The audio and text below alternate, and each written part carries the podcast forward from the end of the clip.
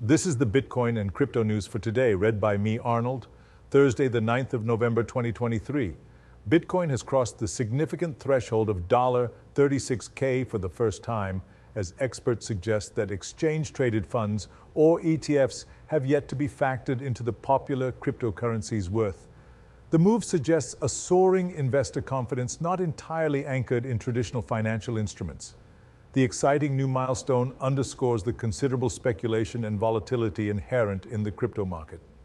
The SEC is opening its first window to approve all 12 spot Bitcoin ETFs, marking a potential turning point for cryptocurrency investment in the U.S.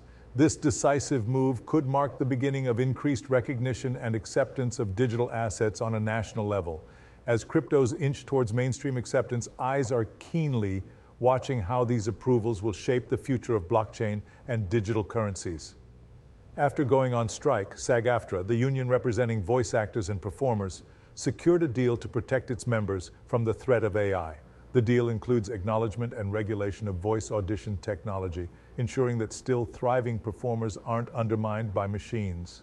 The move marks an unprecedented step in labor rights as unions grapple with the burgeoning influence of artificial intelligence within various industries. That's all for today. Make sure to like and subscribe for more daily crypto news updates, and I'll be back.